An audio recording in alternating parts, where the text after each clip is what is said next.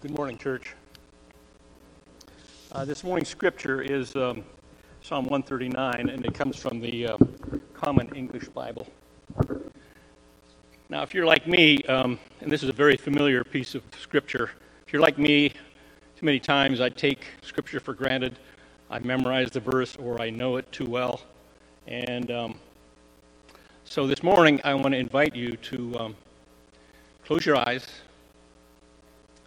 take a deep breath, let it out, and now imagine that you are the psalmist, and this is your prayer. You're speaking to Almighty God. Lord, you have examined me. You know me. You know when I sit down and when I stand up. Even from far away, you comprehend my plans. You study my traveling and resting. You are thoroughly familiar with all my ways. There isn't a word on my tongue, Lord, that you don't already know completely. You surround me front and back. You put your hand on me. That kind of knowledge is too much for me. It's so high above me that I can't reach it. Where could I go to get away from your spirit? Where could I go to escape your presence? If I went up to heaven, you would be there. If I went down to the grave, you would be there too. If I could fly on the wings of dawn, stopping to rest only on the far side of the ocean, even there your hand would guide me. Even there your strong hand would hold me tight. This is the word of the Lord. Would you please pray with me? God of love, God of peace, we give thanks for your spirit and your presence that saturates our world and fills our lives. And we pray that through that spirit, we will hear your word for us today. Amen. So every fall, we celebrate the season of creation when we focus on how God is alive in the natural world around us. And I think we've been doing this for 8 years at Urban Grace, about that.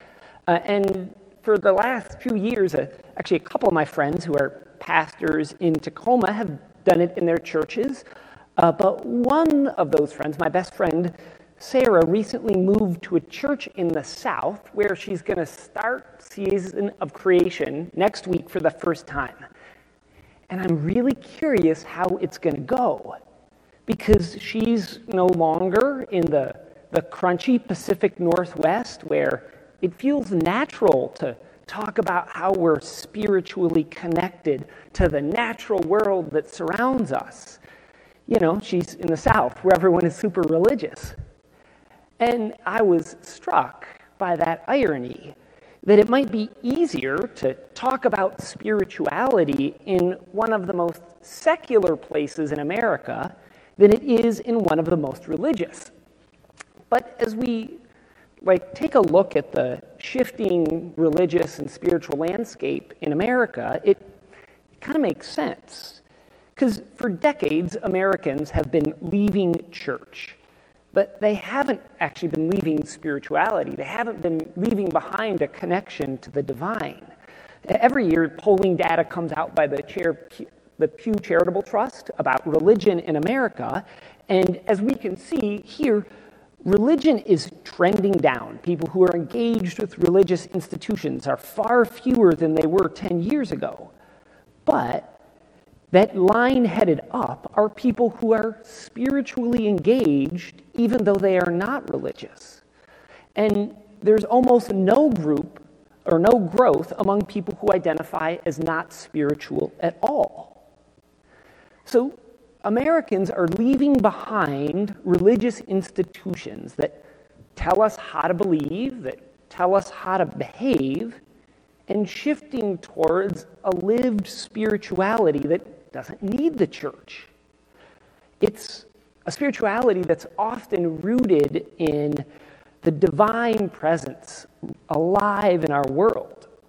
It's a spirituality of that's connected to creation that actually is flourishing, as I mentioned, outside the church, but even inside the church. There are so many more resources for things like creation spirituality than there were 10 years ago. There's this hunger for how Christians particularly can encounter God in the natural world. But that might be new to many of us, because it's not likely we learned about that as kids. In Sunday school, we learned something that's actually quite different. You know, because since we're Christians, we believe in God. And God lives in heaven. Because, you know, heaven is God's home. And then we have, go forward, there we go, one more. Is that right? All right, I got my slides right. Yes, heaven is God's home. And then we have humans. Those are humans. Those are like us. And, yeah, those ones. And humans live on Earth. I'm glad that y'all are appreciating my artwork. And because Earth is our home. And then, of course, we have Satan down in hell, right? We were taught that our universe has three distinct realms that we usually talk about them as being arranged vertically. So we have heaven up on high, then Earth, where we live, and then hell down below. This is part of why we look up to heaven as we pray, asking God to come down to Earth, to intervene in our lives. When kids are sick, when we lose a job, when the election results in Georgia are announced, we pray that God would come down from heaven. And maybe God decides to show up in our world. Or maybe God stays up in heaven. In this model of vertical theology, the role of the church is all about those spaces between heaven and earth, and the spaces between earth and hell. This is actually, to her great chagrin, if she ever saw this, this is based on the work of sociologist of American religion, Diana Butler Bass, if you can believe it.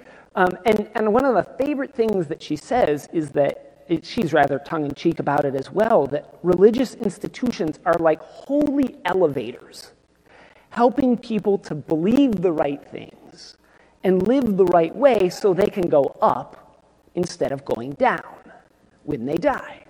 And yes, this is the silliest explanation of divine cosmology that many of us were taught growing up. But it's actually an accurate description of how I was taught to connect with God, like when I was a kid. And at some point, that means of connecting with God, calling God down, that spirituality couldn't really sustain my faith.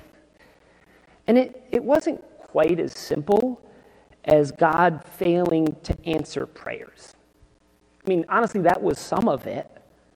But it was more that I became increasingly dispassionate or disillusioned about a God who helped some people and didn't help other people for reasons that none of us could ever know.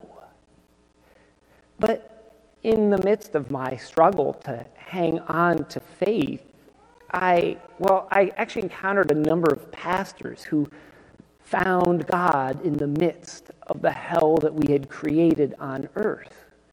Folks like Dietrich Bonhoeffer or Paul Tillich, who was a German pastor who ended up as a chaplain in World War I. But rather than spending his days praying like he expected, he spent his days digging graves.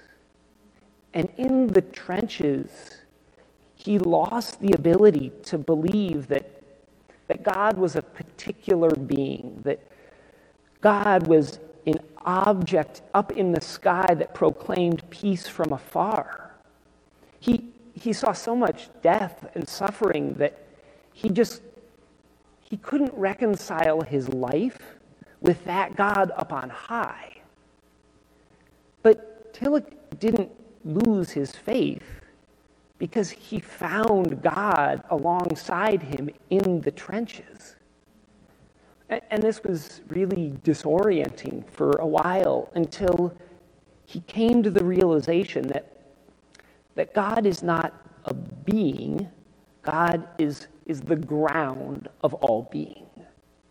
God's the spiritual presence that grounds us and connects us to all things.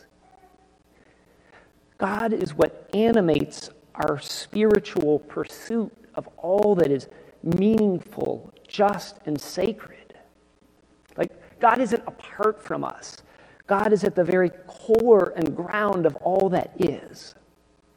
So, just more practically, he realized that though his body would die and return to the dirt, that the ground and everything that came from the ground is drenched with the divine. And that shifted his spirituality, the way he prayed, because his spirituality was no longer an attempt to escape the world or an attempt to woo God into the world. His spirituality connected him to God, who was the ground all around us. And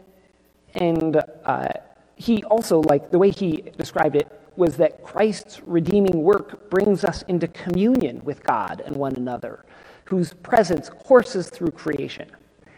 And that's a little bit heady, so I tried to have a simple graphic for the more visually inclined. And here we have like the three-tier universe where God is outside our world but comes into our world, just in case it matters. That's called theism, classic theism in theology. And then there's something called pantheism that basically says that God is creation, that everything we see is God. It's connected to a lot of like pagan spiritualities. But what Tillich and a lot of other Christians found in the scripture and in their lives was that God wasn't the same thing as creation, but that God fills every inch of creation.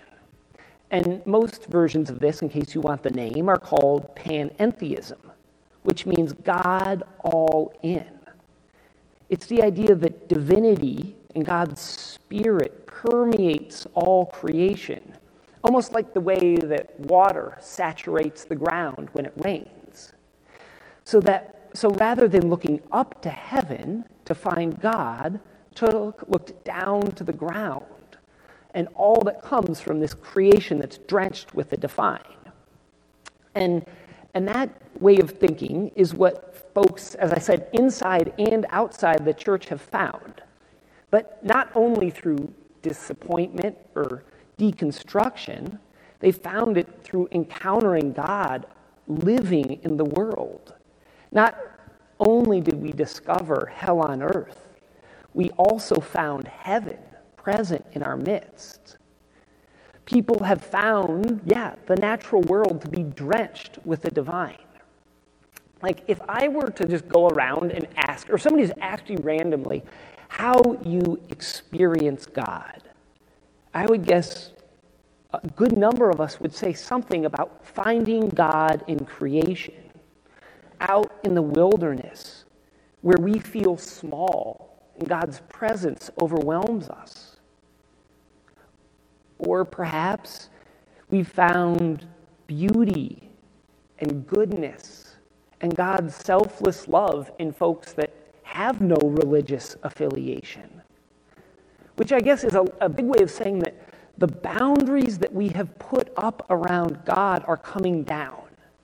And I want to recognize that that's scary for the church because we kind of lost our corner on the market. But for real, that happened.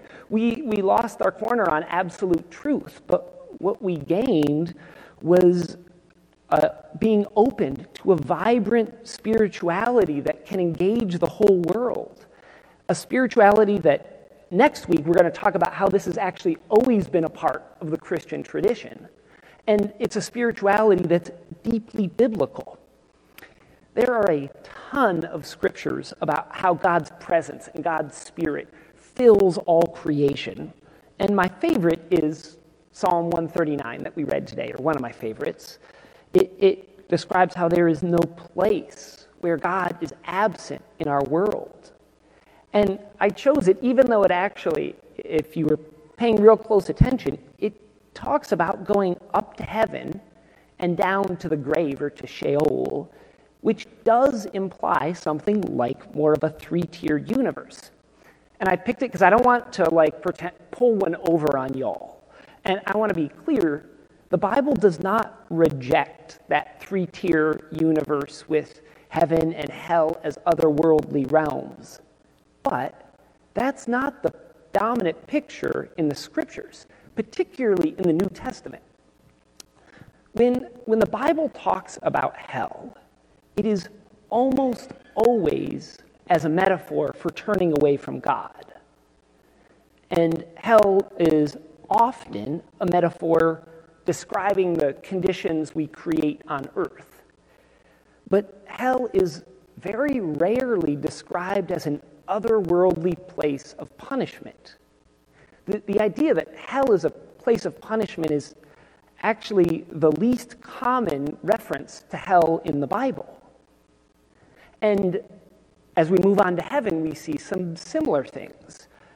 Heaven is introduced as a distant realm up there in early Judaism. However, the most vibrant and detailed description of heaven in the Hebrew Bible is in Isaiah 65, where actually heaven comes down to earth. And it's this vision of a future where all creation and all people live together and experience salvation. And that shift away from sort of heaven up there happened in Judaism about 300 years before Jesus was born. So in the Gospels, heaven is usually a state of experiencing God on earth. We see this all over Matthew in how Matthew talks about the kingdom of heaven on earth. We see it in John, who says that eternal life begins now. And Revelation actually concludes with a description of heaven coming down to earth and God dwelling with us, because God's home is on earth. As a whole, as a grand narrative, the Bible is a story of divine nearness with God. I mean, God chose the name Emmanuel, God with us, because God desires to be intimate with all people and all creation. God isn't apart from us. God's presence surrounds us, connects us, animates us in our spiritual pursuit of all that's meaningful and just and sacred. God's at the very core of all that is.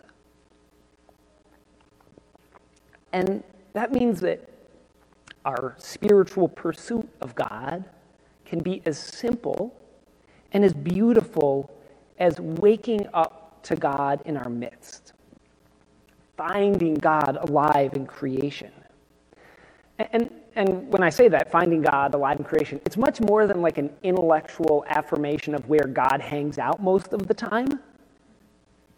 I'm referring to the spiritual connection to something greater than ourselves, something beyond human creation, beyond human control, beyond human understanding.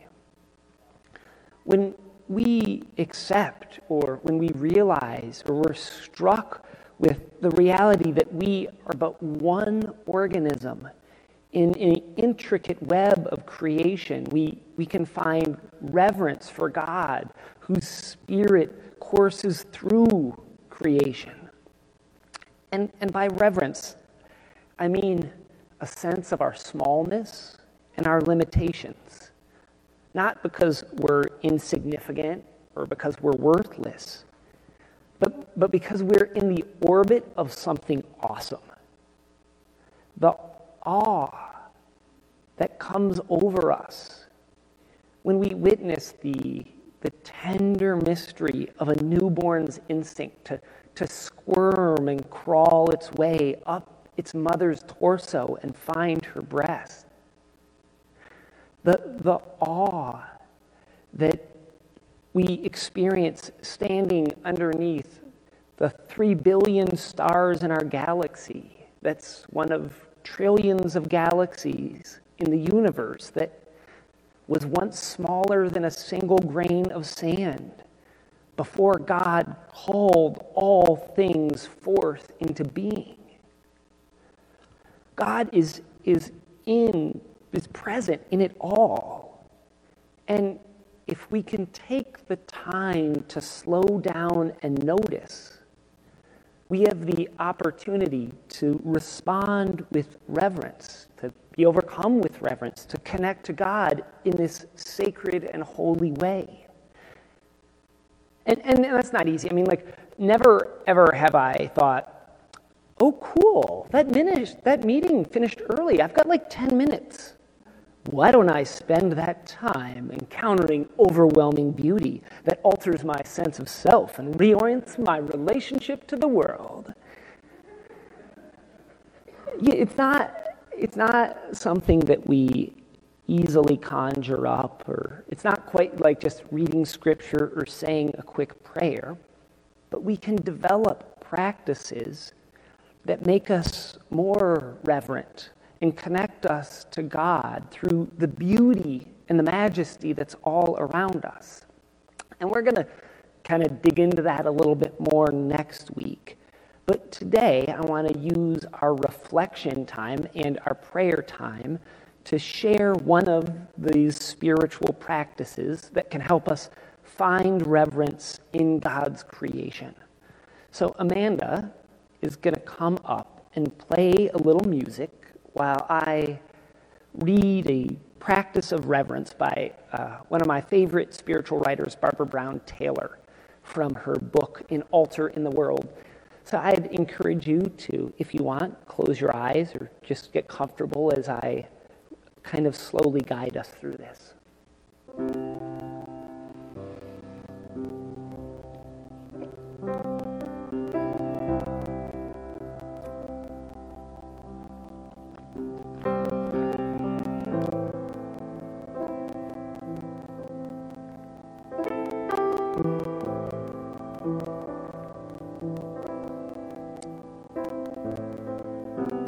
The easiest practice of reverence is to simply sit down somewhere outside,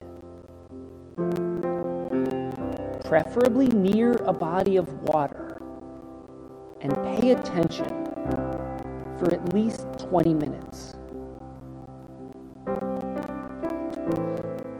It's not necessary to take on the whole world at first.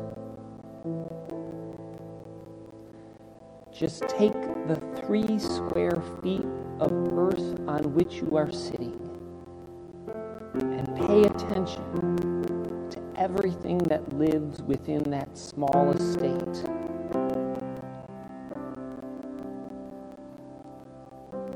With any luck, you'll soon begin to see the soles in pebbles, ants, small mounds of moss, and the acorn on its way to becoming an oak tree. You may feel some tenderness for the struggling mayfly the ants are carrying away.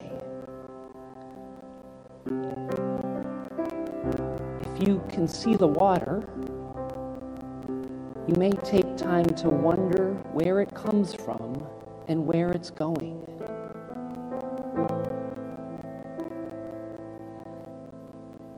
You may even feel the beating of your own heart,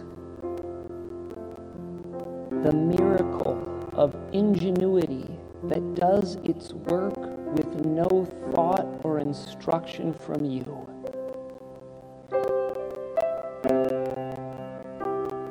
You did not make your heart any more than you made a tree. You are are a guest here.